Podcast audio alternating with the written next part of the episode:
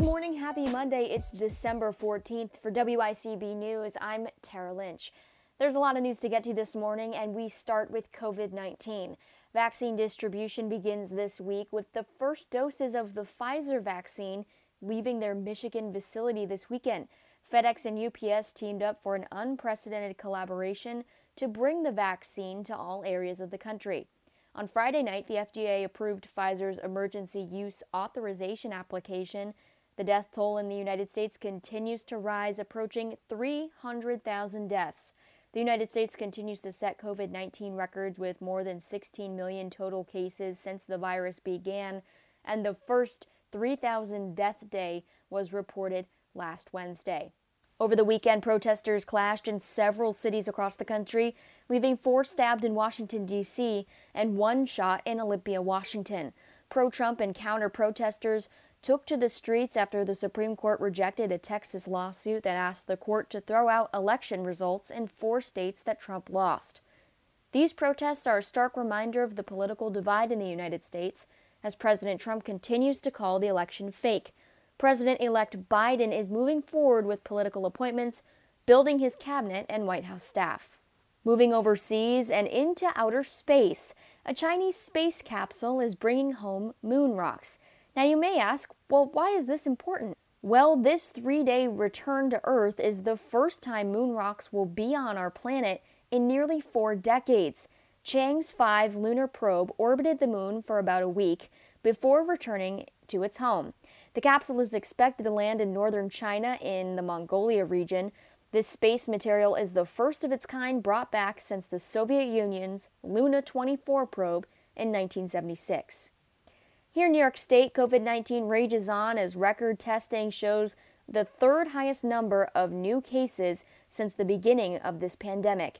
There were more than 11,000 new cases on Friday, and the statewide positivity rate was more than 4.5 percent.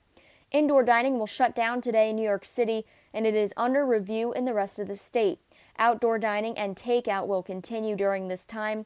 The governor is expected to come out with more adjustments this week as cases continue to rise across the state.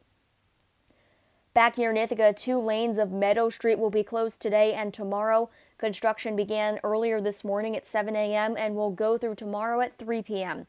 This closure is for water and sewer service termination on the 500 block of Meadow Street.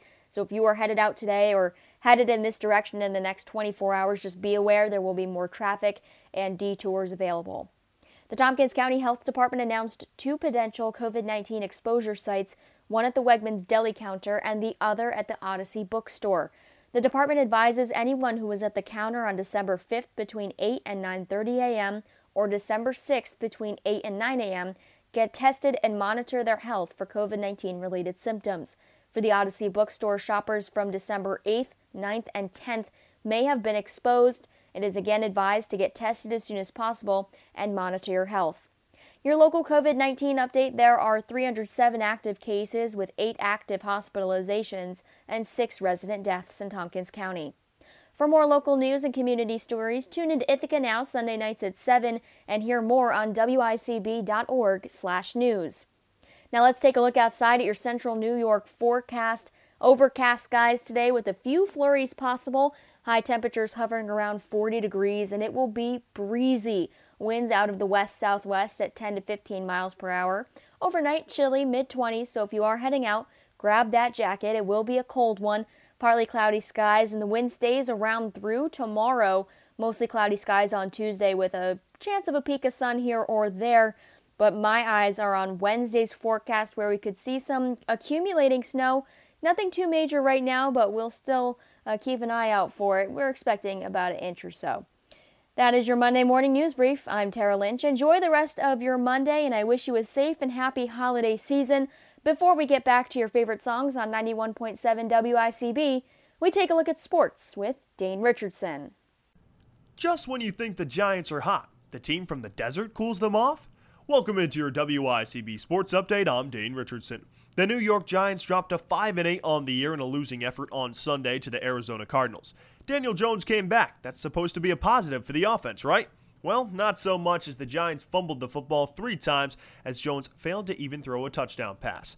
The Giants at least scored one touchdown on Sunday, while the Jets, they didn't score any this week, losing to the Seahawks 40 to 3.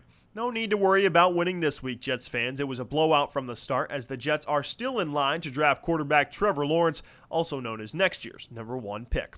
From one blowout to another, except this time on the winning side. The Syracuse Orange men's basketball team won their ACC opener on Saturday with a 38 point win at Boston College. It was the Orange's largest margin of victory since joining the ACC in 2013 and their biggest since 2011. The Orange may have been dancing after their win on Saturday, but the Yankees aren't dancing with their DJ right now. Brendan Kuty of New Jersey Advanced Media is reporting that the two sides are far apart from a deal at this point, with a gap wider than $25 million. Make sure you keep tuning into WICB Sports Talk every Sunday at 6:30 and WICB for all your music, news, and sports. With your WICB Sports Update, I'm Dane Richardson.